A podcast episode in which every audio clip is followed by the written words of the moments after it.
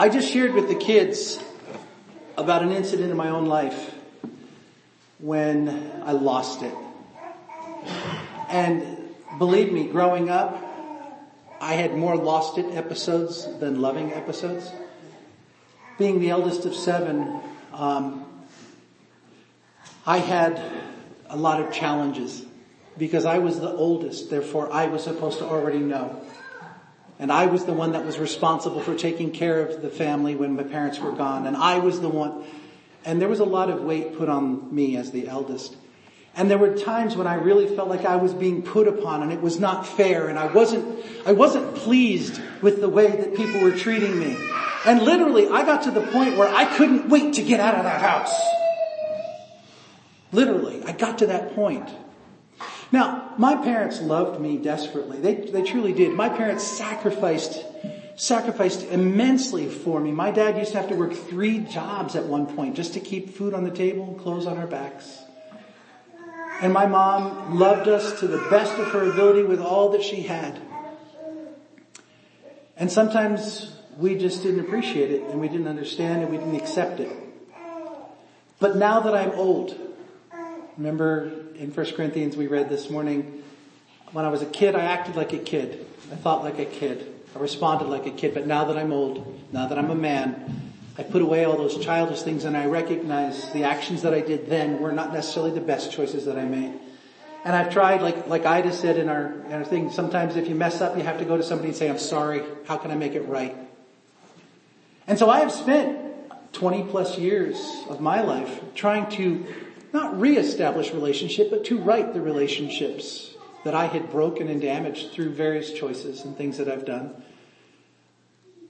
And as I was reflecting this morning on what we're looking at this morning, that was something that really struck a chord with my heart was this, this idea of choosing to love regardless. We've been looking in the book of First John and we are continuing in our look of First John, but before we get there this morning, I need to take us into Genesis. So if you have a Bible, if you'd like to follow along with me, we're going to be reading out of the fourth chapter of the book of Genesis. Genesis is the very first book in the, in the Bible. The fourth chapter um, deals with two brothers. One of the brothers' name was Cain. The other brother was Abel. And the thing that I honestly, I've read this I don't know how many times in my life. Probably hundreds of times. But for the very first time this week, I realized that Cain is the older of the two. I always alphabetized the names. I always thought Abel was older, but it's not. Cain is the older of the, so he should have known better. Because he's the older one. How dare he act the way he acted? You hear that irony there? But let's read how Cain acted. now Adam and Eve, his wife, excuse me, now Adam knew Eve, his wife, which that's Bible talk for they had sex. Now Adam knew Eve, his wife, and she conceived and bore Cain, saying, I have gotten a man from the, with the help of the Lord. And again, she then bore his brother Abel. Now, Abel was a keeper of sheep and Cain a worker of the ground. In the ground, excuse me, in the course of time, Cain brought to the Lord an offering of the fruit of the ground. And Abel also brought of the firstborn of his flock and of their fat portions. And the Lord had regard for Abel and his offering, but for Cain and his offering he had no regard. So Cain was very angry and his face fell. What that literally means is that he pouted. His face stuck out like this, his face fell. He was not a happy person. The Lord then said to Cain, why are you so angry? And why has your face fallen? If you do well, will you not be accepted? If you do not do well, sin is crouching at the door. Its desires for you, but you must rule over it. And then we're not told how much time has passed from that moment until the next, but some time had to have passed. Because the next action that we read about Cain is not something that would have happened just because one offering got rejected. Something had to happen. But as we read in verse 8, Cain spoke to his brother Abel. And the footnote of my Bible says, Cain asked his brother to go with him out into the field. And when they were in the field, chapter eh, 4 verse 8, Cain rose up against his brother Abel and killed him. Then the Lord said to Cain, where is Abel your brother? And he said, I don't know. Am I my brother's keeper? Can you imagine talking to God like that? What's it to me? What do I care about where he's at? I'm not in charge of him. and the Lord said, what have you done? The voice of your brother's blood is crying to me from the ground, and now you are cursed from the ground, which has opened its mouth to receive your brother's blood from your hand. Now, here's the rest of the curse. When you work the ground, it shall no longer yield to you its strength. He was a farmer. This was his livelihood. And the curse of God is that he's no longer going to be able to be an effective farmer. You shall now be a fugitive and a wanderer on the earth. And Cain said to the Lord, my punishment is greater than I can bear. Behold, you've driven me today away from the ground and from your face I shall be hidden and I'll be a fugitive and a wanderer on the earth and whoever finds me will kill me. And then the Lord said to him, not so. Because if anyone kills Cain, vengeance shall be taken on him sevenfold. And the Lord put a mark on Cain so that no one who found him would attack him. And then Cain went away from the presence of the Lord and settled in the land of Nod east of Eden. And the, the story continues.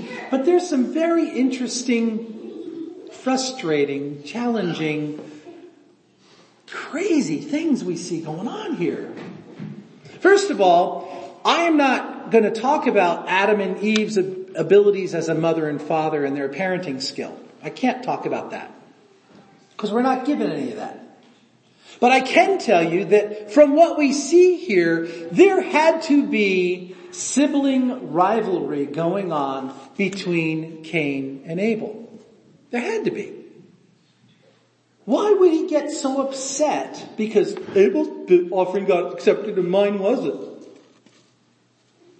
Well, who am I, who is he? Am I my brother's keeper? Go ask for him yourself. I don't need to know where he's at. There had to be some kind of a, an anim, animosity, some type of a constant between the two of them from the time they were little. And the thing that's crazy, go back to 1 Corinthians and Paul's words, when I was a child, I acted like a child. But when I became an adult, when I became a, a, a, man, I gave up my childish ways. Well, Cain in this story is a man. He's not a little boy. He's already a farmer producing a crop. And he's still stuck in his whatever, his dysfunctional stuff from his childhood. Now, I'm not making any excuses because in today's age, if you're dysfunctional, that just means you need some help. But the reality is, in his dysfunction, he chose very badly. In his dysfunction, he literally murdered his brother. And I don't know if you have ever studied this or know anything about it, but in Hebrew culture, this story is the most heinous crime that you could ever discuss. The killing of one's own sibling. So all of Israel, whenever they talk about the most heinous thing you could ever do, they refer back to this story. Whenever a teacher wants to point out how bad you're acting, they start talking about Cain and his attitude. Now, think about what was going on in Cain's heart and mind. Why would he have responded this way? Well, first of all, if you go back to verse 3 or 4, I think it is, here it is, verse 4. It was verse 3 and 4. In the course of time, Cain brought to the Lord an offering of the fruit of the ground. He was a farmer. He took some of his produce, put it in a basket, and offered it to God. Listen to the wording about Abel's offering. And Abel also brought of the firstborn of his flock and of their fat portions. So what Abel did, we're told just in those few words, Abel took the best of the best that he had and offered it to God. The wording in chapter 4 verse 3 tells us that Cain simply threw something together and offered it to God. That's good enough. I just need to give him something to placate him. He's, he's, he's a very jealous and messy God. He just needs, needs us to give him some honor so that we can get on with our lives and he'll bless us. So here, take something, God. And God said, I don't think so. I don't think so, Tim. Sorry, Tim. That's an expression. Sorry. That's a long time ago. Sorry. I never had a Tim in my congregation before. um, Abel gave the best that he had. Cain just gave. And God didn't accept it. What would have been the next response appropriately on Cain's behalf? Go back to what Ida said. I recognize that I messed up, God. I'm sorry for what I did. How can I make it right? That's what would have been the right and appropriate response. What did Cain do? Again, he likes my brother better than me. Just the same way it always happens. Cain, Cain, Cain. All, all, they ever do is talk badly about me. But anytime Abel gets talked about, Abel this and Abel that. Oh, he gave the best. God, hate him. The very first time that word came into Cain's mouth from his heart was the beginning he started walking a path that brought him to ultimately his spiritual death. He lost access to God.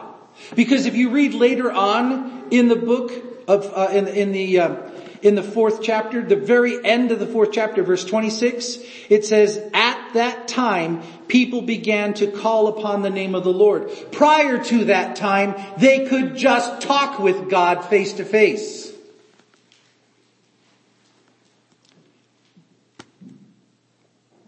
But now they had to call on the name of the Lord and worship. And so Cain literally gave, because he said when he was fussing about the punishment, he said, my punishment, verse 13, my punishment is greater than I can bear. You have driven me away from the ground and from your face. I can no longer see you. This isn't fair. Just because I messed up once, this isn't fair. See, there's this there's this attitude, this mindset of me, mine. Why do I always have to pay the price? It's, there's this selfishness, which goes right back to what we understand from our theology as the carnal nature. There's this constant desire for me to get the best and to always have what I want and not have to submit to anything or anybody else. It's me, me, me, me, me.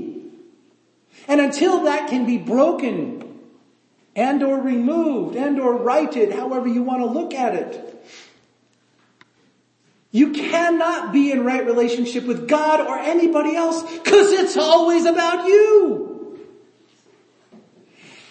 And as I said, this story throughout all of Hebrew teaching is pointed to as the most heinous of things that one could do. Murdering one's own sibling. And the root of that sin was self.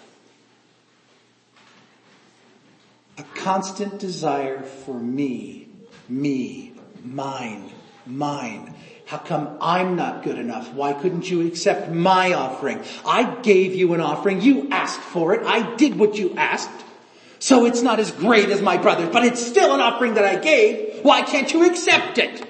And you see, like I said, verse 8, from 7 to 8, there's a period of time where this This constant, I don't feel good about myself, I don't like the way the world treats me, gets worse and worse and worse and it begins to just sour in him until the moment comes out when he finally says, I hate him. And then the hate is then allowed to grow further until it literally becomes an act of murder.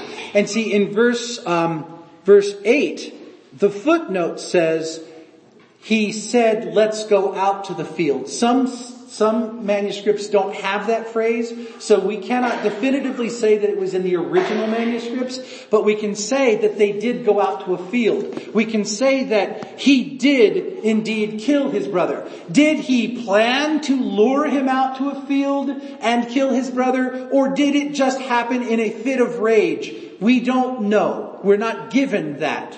What we do know is that something happened and Cain snapped. And he crossed the line beyond which there was no return. And then, instead of confessing and repenting and falling on his face before God in humility, he hides it. I would, again, we're not given it in scripture, but I would venture he dug a shallow grave and he buried his brother. Because the Bible says that the Lord says to Cain, your brother Abel's blood is crying out to me from the ground. There's, a, there's an understanding in my mind that he is in the ground and God sees all of it. And he's not going to let this go by unnoticed and unconfronted. Now let's go to 1 John. 1 John chapter 3. And the section of scripture that we're looking at is chapter 3 verse 11 all the way through to the end of the chapter verse 24. But we're only going to read uh, chapter 11, I mean chapter 3 verse 11 through verse 16 for this morning. We'll, we'll go on to the rest of it next week. Chapter 3 verse 11 out of the gospel, out of the book of 1 John. For this is the message that you have heard from the beginning that we should love one another. We should not be like Cain, who was of the evil one and murdered his brother. Why did he murder him? Because his own deeds were evil and his brothers were righteous. Don't be surprised, brothers, that the world hates you. We know that we have passed out of death into life because we love the brothers. And whoever doesn't love abides in death. Everyone who hates his brother is a murderer. And you know that no murderer has eternal life abiding in him. By this we know love, that he laid down his life for us, and we ought to lay down our lives for the brothers. Now, depends on what translation you're reading from. You will read over and over again in footnotes or actually in the text, um, or maybe at least in a commentary that when John wrote the Greek word that's been translated here, brothers, he was talking about the collective family of God. So it was brothers and sisters. It was everyone. It wasn't singling out just the male members.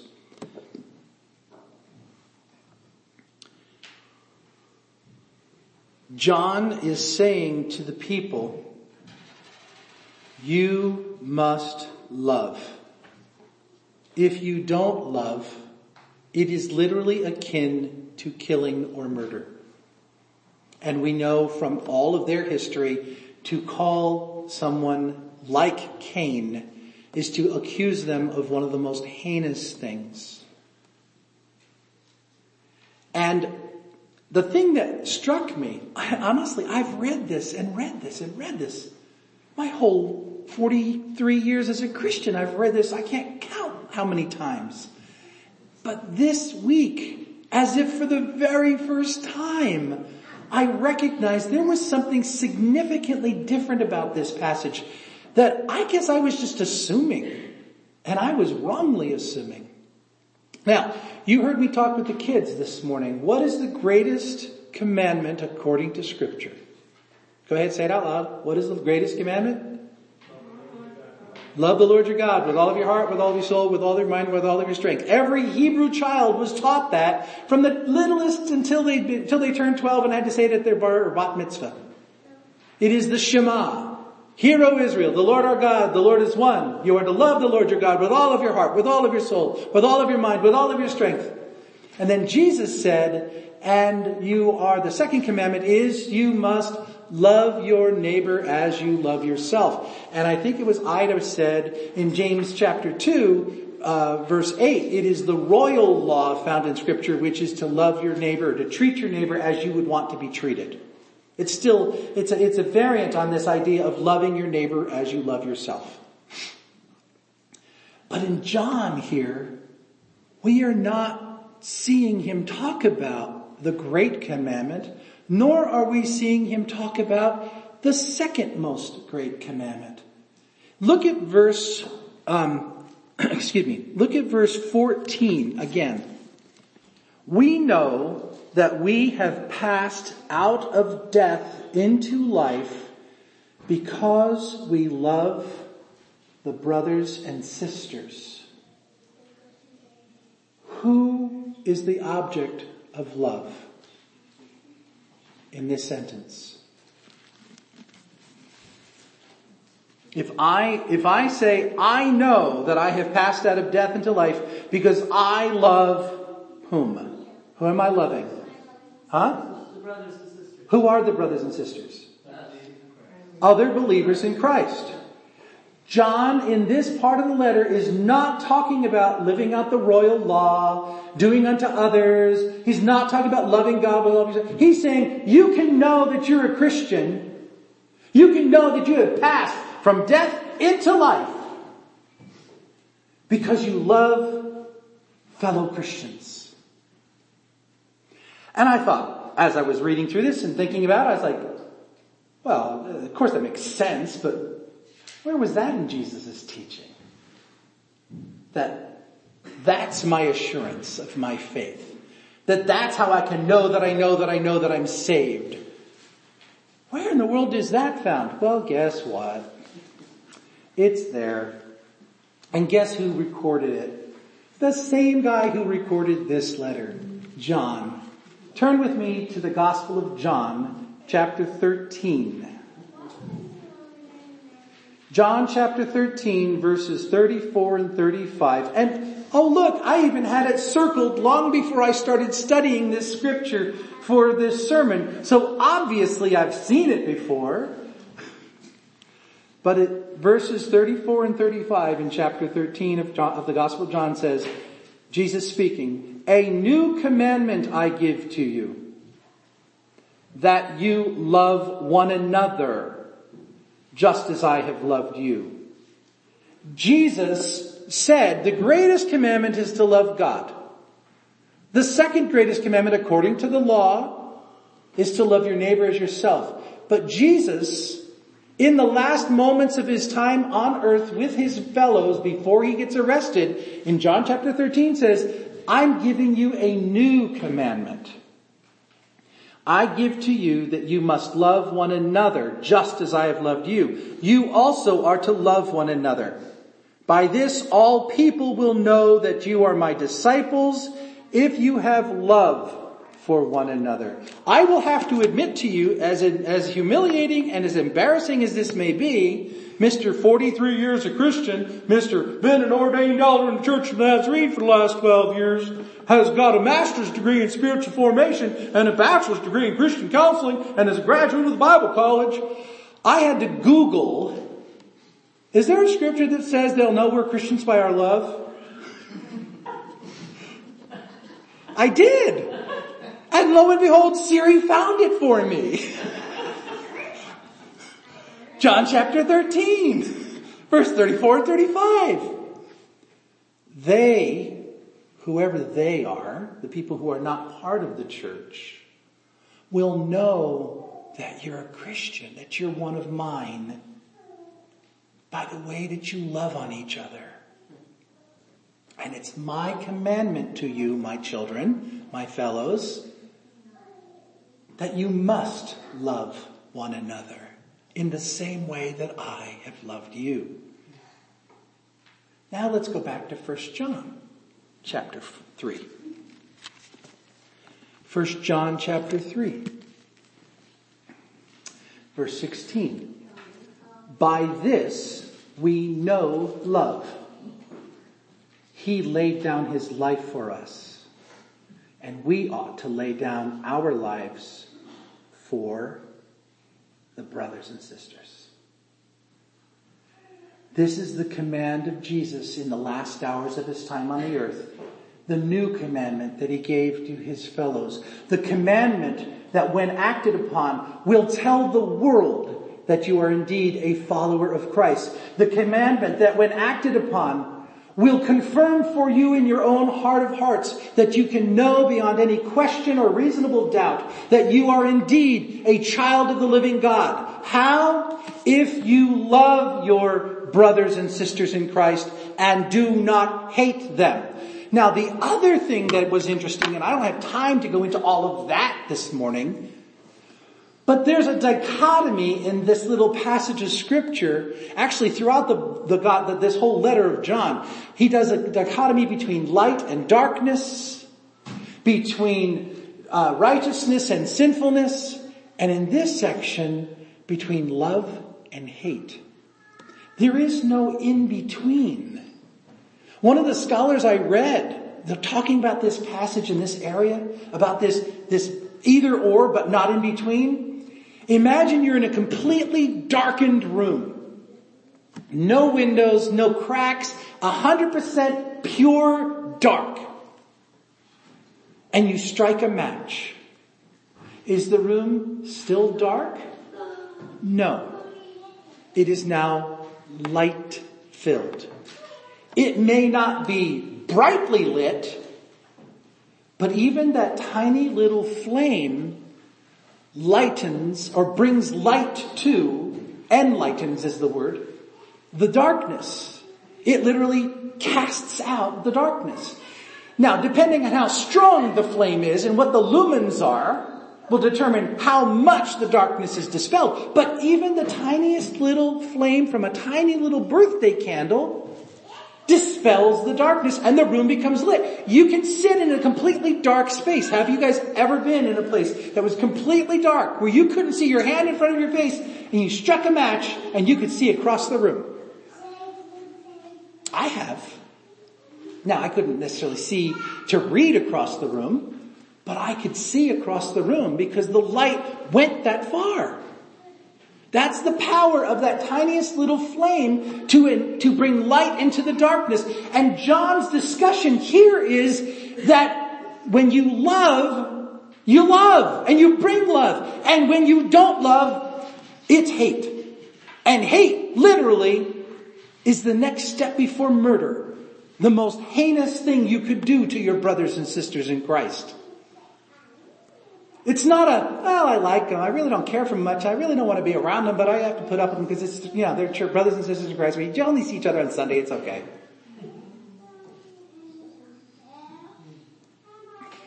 I'm going to put you on the spot right now. Now please do not change your facial expressions, okay? Don't start crying because we don't want to know. But I want you to look around the room. Look at the people in this room. Who is the one that you love the least?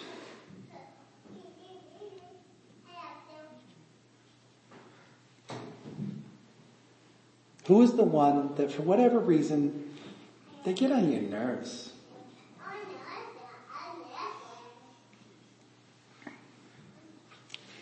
Making you feel a little bit uncomfortable? I hope so. Because the commandment of Jesus is that you need to get up out of your seat, not right now, and you need to go make it right with that person. Now that doesn't mean you have to go up and go, oh, I'm so sorry I haven't loved you, please. But love is a choice.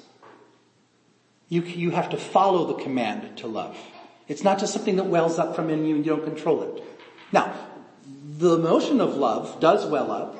I told you this after, this morning as we were finishing our time of prayer, I looked out over this and I was full of love for God and I was full of love for every single one of you and I meant it. I was being intentional as I was standing up here leading worship. I was intentionally looking every single one of you in the eyes for a purpose.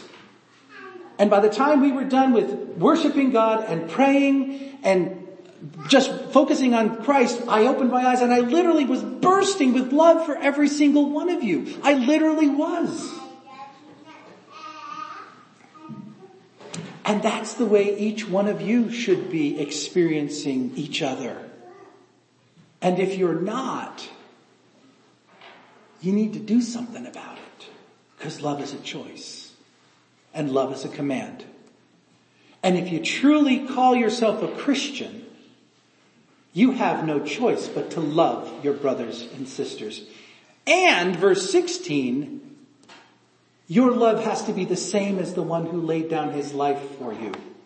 Cause Matt, remember John chapter 13, 35, the one I had to Google?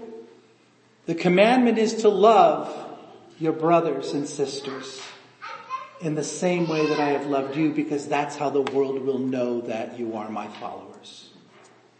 So how can you know you're a Christian? You have to love. Even when you don't want to. Even when it's uncomfortable. Even when they get on your last nerve. And you have to do it in a way that doesn't make them feel bad. Because if all of a sudden you start loving on somebody, they're like, what? You didn't like me this whole time? Okay? So be surreptitious about it.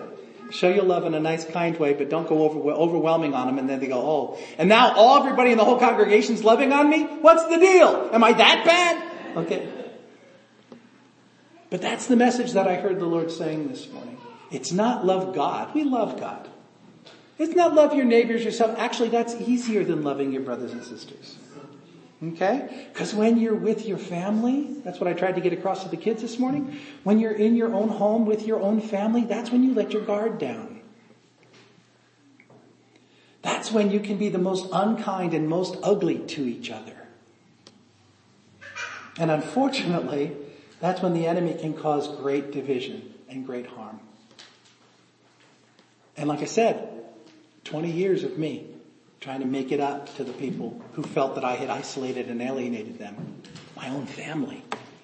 But I've had to be intentional to rebuild relationship and to be intentional to literally reach out. And when I contact them, I say to them, I love you. I don't let it go unsaid anymore. Literally, there's not a single member of my family that I can think of at this moment. And I have a large family. We had a picture taken back last May, was it? Uh, no, it was Rachel's a year, a year ago in October. We had over 70 people gathered at this one family gathering. Okay, so that's my siblings, their fam- their husbands and spouses, their I mean their husbands and wives, their children, their children's children, my aunt who's above me. I mean 70 people standing on that lawn getting their picture taken. And I have had to try to be intentional to make sure that I say I love you to every single one of them. Why? Because I do not want to stand over their grave and have the regret of not having said I love you. And I can say, thank God that I've been able to do that with the brothers and sisters, the brother and the parents who have gone already. I stood over their graves and had no regret. I didn't have, well, a little bit of regret, but, but I know that I said I love them. And I know that I demonstrated love to them. The reality is, in this room, same, same, you need to love to the point of laying down your life if necessary. Let's pray.